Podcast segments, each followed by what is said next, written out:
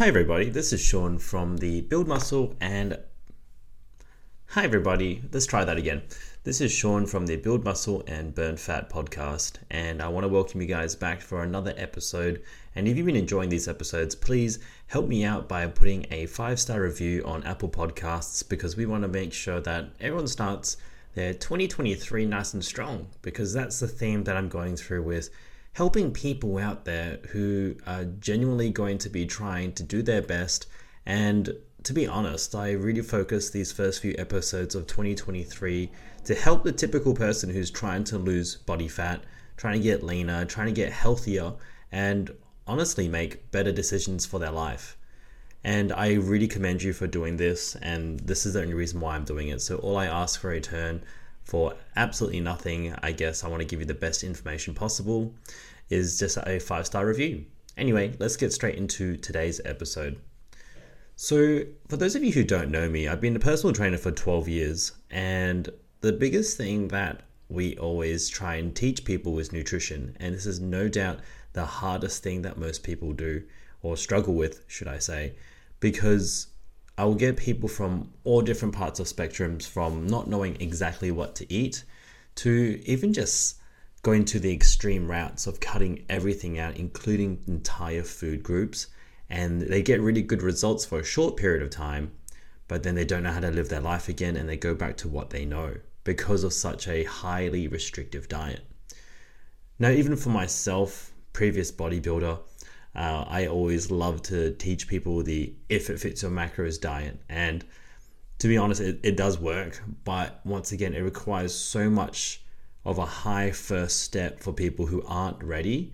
They will struggle. And more than likely, these are the people who have done repetitive diets over and over again only to fail because part of the process of anything is making sure you understand how can you make mistakes that don't seem so severe that you can still move on. And for some reason, when people start to count calories and count macros, they find it impossible, they get overwhelmed, and they just stop it and they don't do it. So I wish you would stick through with it, but right now that's not about that because I'm teaching you a new way to do this without MyFitnessPal, without any scales, nothing that requires it. But this is something even entirely new to me. This is my 14th year of training and even saying that, this is now my 12th year as a personal trainer. And I'm still learning something new, which is amazing because it's working. It's actually working really, really well for myself, for my clients that I have as well. And I'm going to be trying to take this a little bit further. But I'm going to go through the pros and cons of it, of course, but I'm going to teach you what it is exactly. Because, like everything, there's always a pro, there's always a con, and there's also something in between where it needs to be a little bit better if we can and that's where I'm going to try and you know first of all figure it out on my own and on myself so that I can teach people. But for the most part people who are just trying to get that healthier step that first step this is an amazing tip that can help you. So like I said I'm going to teach you everything that I can about this because I want you to walk away from these episodes with a you know, a knowledge base of what you need to do and exactly what you need to do. So first of all if you don't know and you can skip this part if you really need to, but foods are grouped into four areas. They're either going to be your proteins, your carbs, your fats, and the fourth one, I'm going to break it down into leafy greens essentially. Now let's go through that in in depth. Uh, proteins are going to be things such as your beans, your lentils, which also fit under vegetables, might I add, but also your lean meats. So that's your fish. That's going to be your prawns. It's going to be your chicken breast, chicken thighs, turkey, venison, beef, anything that you can think of that is a lean protein. Now, these are obviously essential for you because it keeps you fuller for longer, has amino acid profiles that help you recover from training as well, but it's also great for yourself so that you can keep fuller for longer in the long term when you're dieting down or building muscle as well. You need protein to help you out with that to recover. The next group of things is we've got carbohydrates. And you'll find a theme of things when I'm listing it we're really talking about wholesome based foods, none of this processed stuff.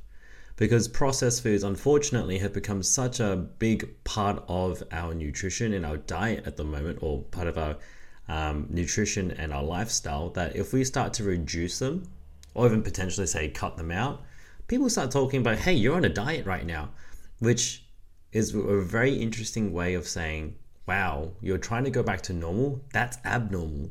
So have a real, real reframe of what we're trying to talk about here. So carbohydrates, this can include your fruits and berries. I try not to put berries in there as too much, and we'll talk about this later on. But this also includes your wholesome base carbohydrates from pasta, rice, spaghetti, potatoes, and the list goes on as well. These carbohydrates are going to be really essential for people out there who need energy. And to be honest, everyone needs some sort of energy to help them get through their day, get through their training, recover, or even saying that process information as well. So, carbohydrates, that's your list right there. Fats, fats are going to be added fats because proteins will more than likely have fats but when we're talking about added fats, we're talking about avocados, we're talking about nuts, oils, nut butters as well. These are going to be great for brain function, taste, as well as overall hormone balance as well. So you're probably thinking, Sean, why are you talking about this? Oh, wait, I did. I actually forgot about vegetables, might add. Vegetables are going to be most likely going to be your less than starchy. So your starchy ones are like your potatoes, but we're talking about leafy greens, even to a certain extent, pumpkins as well, peas, corn. Now, these ones here are going to be essential for vitamins, minerals, as well as fiber. So, I gave you a really brief outline about protein, carbs, and fats. Now, you're probably thinking, Sean, you said this is all about MyFitnessPal, so what does this got to do with anything?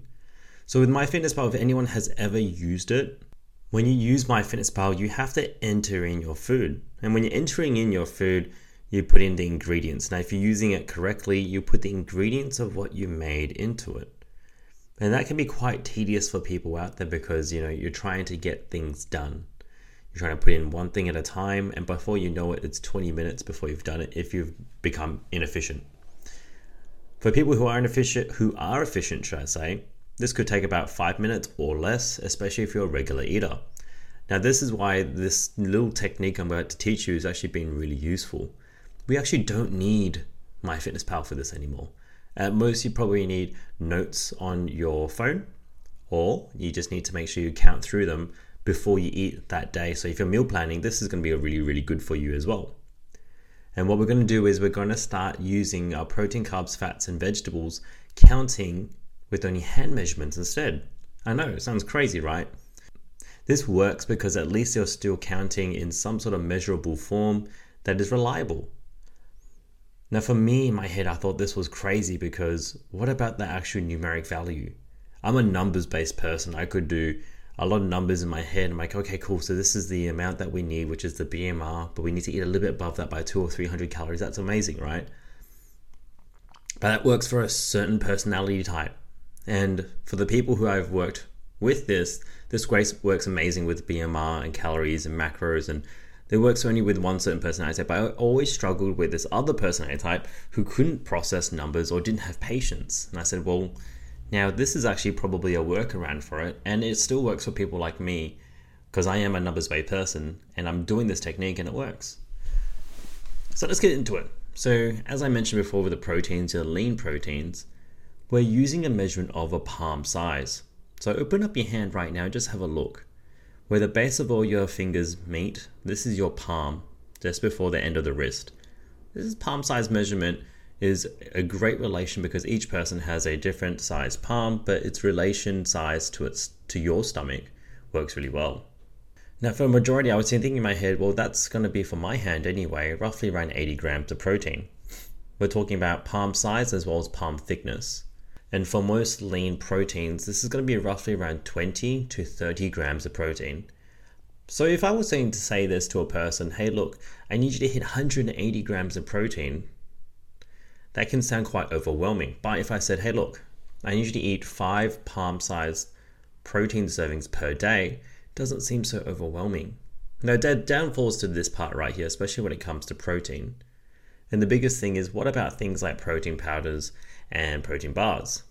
This is where I've been telling people you may need to understand the food label because the whole concept of this palm sized protein is making sure that you are getting the, roughly around the same size of yield of protein, which is 20 to 30 grams. So if your protein bar has, you know, 5 grams, probably not worth counting. But if your protein bar has 25 to 30 grams, that's going to be the reliable amount that you can use for palm sized protein counting. But the next downfall, which we're going to talk about now, is the yield of proteins as well, because certain proteins will have certain amounts of protein to carb fat ratios. Sorry, let me repeat that.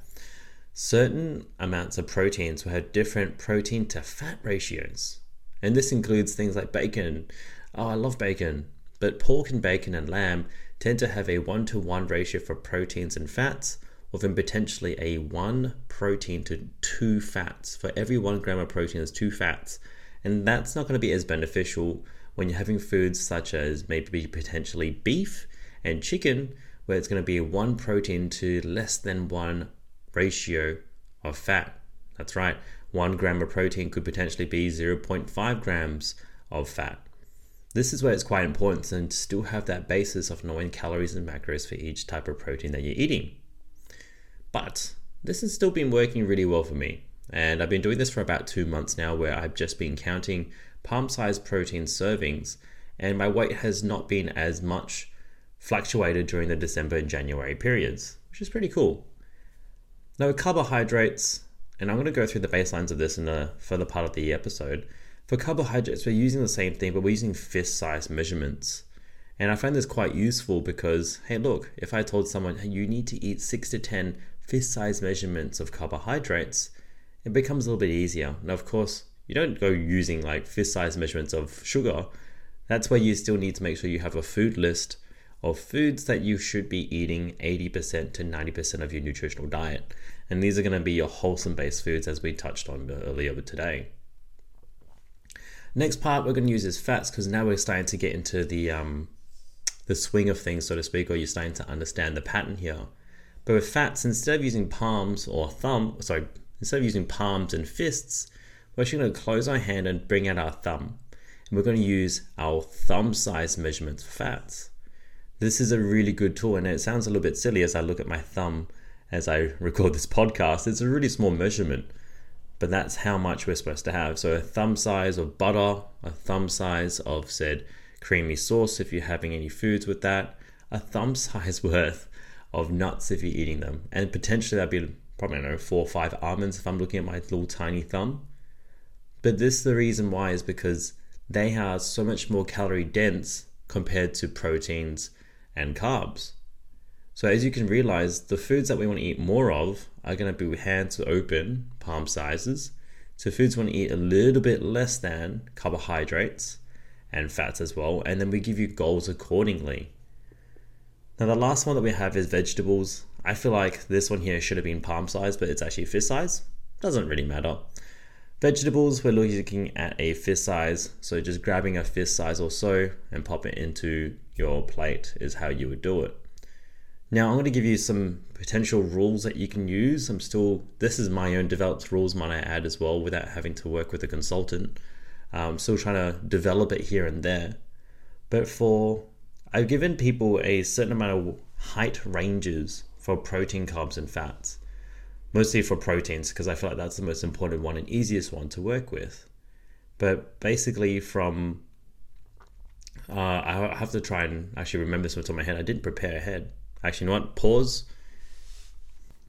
So I kind of developed a bit of a system for myself to help people, and this is without consultation because as we get into the nitty gritty, things may change more accordingly. But this is something I created on my own, so hopefully it's still working. I'm still testing this, so if you're still using it or if you are going to start using it, just know it's not perfect just yet. You have been warned. But for up to 120 centimeters in terms of height for a person, we're looking at 3 to 4 palm sized portions of protein per day.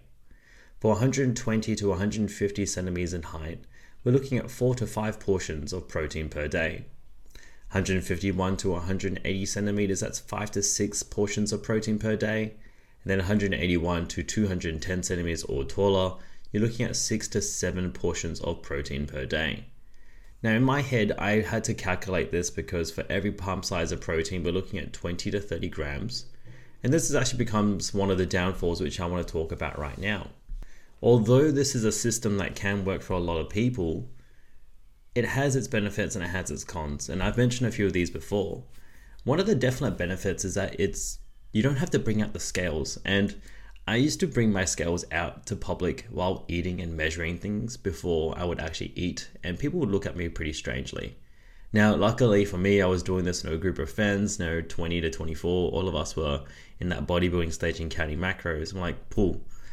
We're like, cool, this is easy because we don't feel so strange with the people that we are surrounding with. Another benefit to this is that there's no app tracking. You don't have to be typing each little ingredient into MyFitnessPal. There's no fidgeting with this. You can actually cook your food, lay it out on your bench as you prep your food, and you just grab foods if you want to with your hands, or measure it according to your eyes and eyeballing it. Even though the degree is not as specific, it's still going to give you a pretty good chance of understanding how much food you're putting into your body. Now, of course, there are cons, and I've also talked about this too. Food densities is definitely one of the things that people won't understand if they're using these hand sized portions. So, for example, if I got a guy who just absolutely loves eating pork and gets pork all the time, and I go, wow, your weight's still going up, are you hitting all your things? I go, yeah, I am. Well, why is that? And unless there's some sort of tracking method, apart from him going, hey, look, I'm having, you know, five portions of palm sized proteins every single day and me investigating even more without looking into the app or food diary, we would need to find out that that person is using pork or lamb. So that goes into food densities as well as calorie densities. And the next thing is sometimes we just need some sort of precise and exact measurement because consistency is going to be really important here. The precise and exact measurement with someone who is fine tuning, say, their macros I could drop their carbs by 12, I could drop their protein by 5, I could drop their increase their fats by 10, whatever it might be. Now with this way we would have to actually cut quite a bit of food. We would have to cut potentially three and a half we would have to cut potentially three and a half fist sizes of carbohydrates. But what does that look like? Well, that depends on what food you're using because different types of carbohydrates will have different types of macros and densities to it as well. So it does have its downfalls, but I haven't met anyone just yet who requires it. Would I use this for, you know, in the past when I was a bodybuilding prep coach? Probably not. But for anyone out there who's just trying to get healthier, move a little bit easier, have their clothes fit a little bit better, have their belt not so much tied around their waist and suffocating them when they've gone out in public for a special occasion, this is definitely going to help them. So I don't know if that helped you. I really hope it did because it's starting to help me and a lot of my clients moving forward. And I'm actually starting to get inquiries about nutrition only coaching. Anyway, not much detail about that because at this point in time, my applications are a bit full. But in the future, this could be something that could help a lot of people. And I'm excited to be able to first experiment in finer detail with myself before I'm confident enough to bring it out. So if you aren't already, just uh, give me a follow on Instagram. That's sean.momentum, S E A N momentum. I may potentially be putting a beta testing for a whole bunch of people who are interested in doing nutritional coaching with me, practicing this method right here. It'd be amazing to be able to get to know some of you listeners out there. But that's all I've got for you guys right now. Thank you, everyone, and I hope you enjoyed this episode as much as I did talking about it. And uh, have a great day, and hope you are having a great year as well. But by the time you're listening to this, it'll be really close to Chinese New Year. So if you happen to be listening to this after Chinese New Year, I hope you guys have a great Chinese New Year. And uh, as my culture would call it, we'll go Gung Hei Fat Choi. And um, I'll see you in the next episode. Thank you.